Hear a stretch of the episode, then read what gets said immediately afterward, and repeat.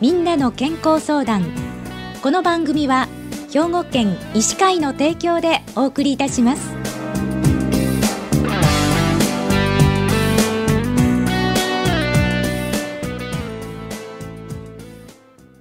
みんなの健康相談ご案内の広市加子です。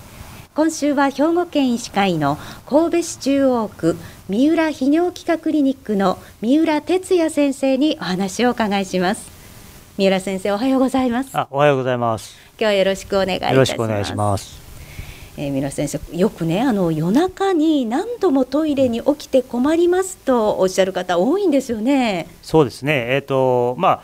泌尿器科をずっとやってまして、はい、えー、確かにこの悩みで、えー、来られる、まあ、特に高齢者あの方はすごく多い印象を受けて、まあ、一般的に泌尿器科に受診する機会として、えー、この夜間頻尿夜中に何度も起きるという主訴は一番多い原因というふうに言われています、うん、じゃあこの夜間頻尿というのはどういったものなんでしょう？えーとまあ、医学的にはですねあの、まあ、夜に、えー、1回以上起きましたらあの夜間頻尿と定義しますが、まあ、1回というのは、まあ、健常者でも起きることはよくあることですので、まあ、問題となるのは大体2回以上起きられて、えー、それがかつ自分の生活の質の低下に、えー、つながる場合やはり受診するべきではないでしょうか。あと、うん高齢者、えーまあ、80歳とか70歳超えてきて、ちょっと足の悪いようになった方に関しては、夜間にトイレに起きるという行動自体が、あ転倒のリスク、いわゆる骨折のリスクにつながるというふうに言われてますので、えー、高齢者であの転倒のリスクのあるような方に関しては、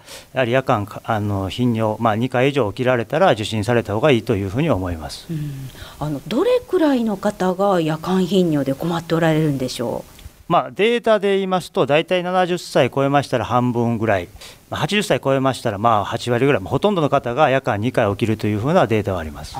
じゃああの、夜間頻尿の原因っていうのは何があるんですか？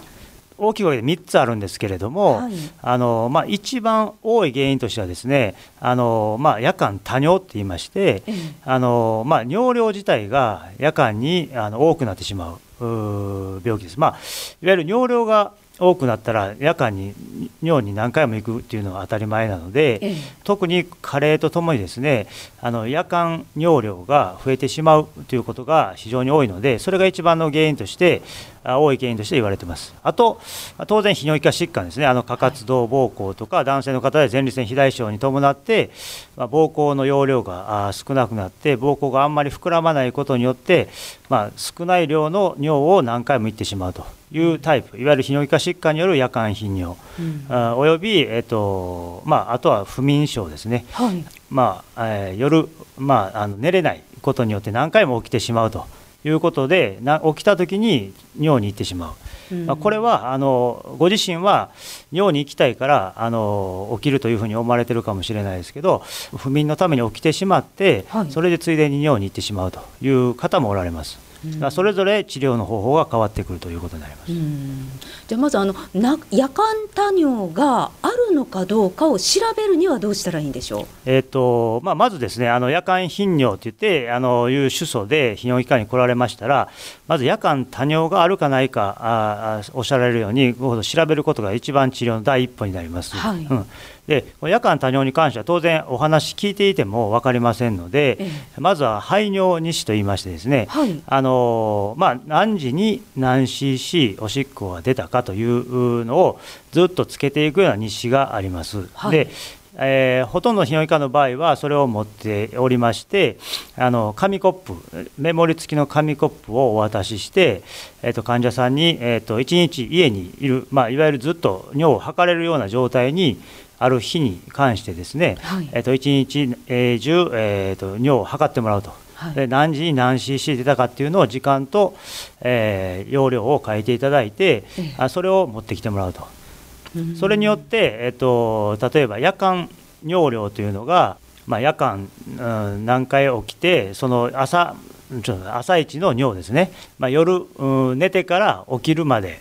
の尿を合わせたものを夜間尿量というんですけど、はい、うん、それを1日尿量で、えー、割った数があの33%以上いわゆる3割以上夜間に出てたら夜間多尿という診断になります。うん。じゃ夜間多尿がない夜間頻尿っていうのもあるわけですね。え夜間多尿がない夜間頻尿もあります。ですので、排尿日史上、えー、高齢者でも33%いわゆる2割ぐらいしか夜間に出てなかった場合というのは、夜間多尿ではありませんので、まあ、その場合は大体はその不眠かもしくは泌尿器科疾患ですね。前立腺肥大とか過活動膀胱を伴っていることが多いと思われます。じゃ治療法を教えていただきたいんですけれども。はいえーとまあ、まずだから夜間多尿があるかどうかっていうのを、はい、えーと、調べることが大事でもし、まあ、夜間多尿がありましたらですねあのこの夜間の尿量を減らすということは当然治療になります、ええ、でこの夜間の尿量を減らすっていうのはなかなか難しいことでここ最近やっと新しい薬が出まして、え、ただ男性にしか保健所を使えません、うん、男性の方で夜間多尿がありましたら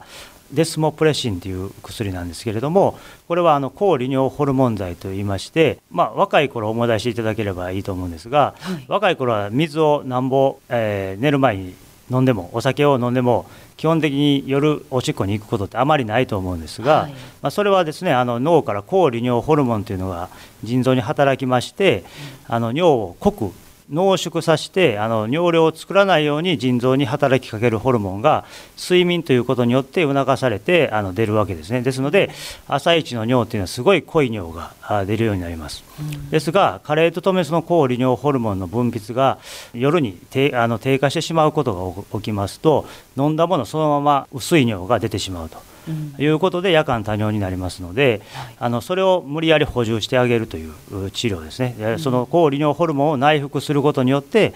あの夜間の尿量を減らしてあげるという薬物治療ができるようにはなりました。じゃあ夜間多尿がない夜間頻尿の場合は何か病気があるっていうことですね。そうですね。夜間多尿がない場合はやはりあの、まあ、不眠症かもしくは泌尿器科疾患いわゆる過活動膀胱男性で,、えー、であれば前立腺肥大症という、うん、あの疾患が隠れていることがありますので、はい、むしろそちらの方が治療はしやすいというふうになると思います。じゃあ、あの今日のお話をまとめていただけますか？えー、そうですね。えっと夜間、えー、頻尿に関してはあのまあ高齢者ではまあほとんどの方が経験される尿のお悩みになります。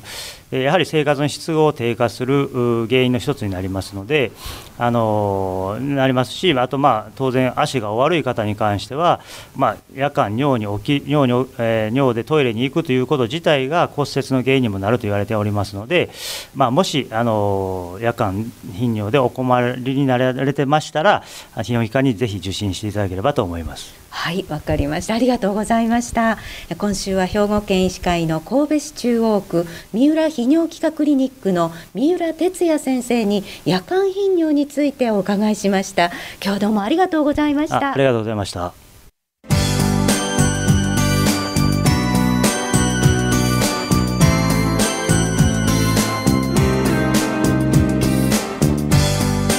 みんなの健康相談。ご案内は広市加子でした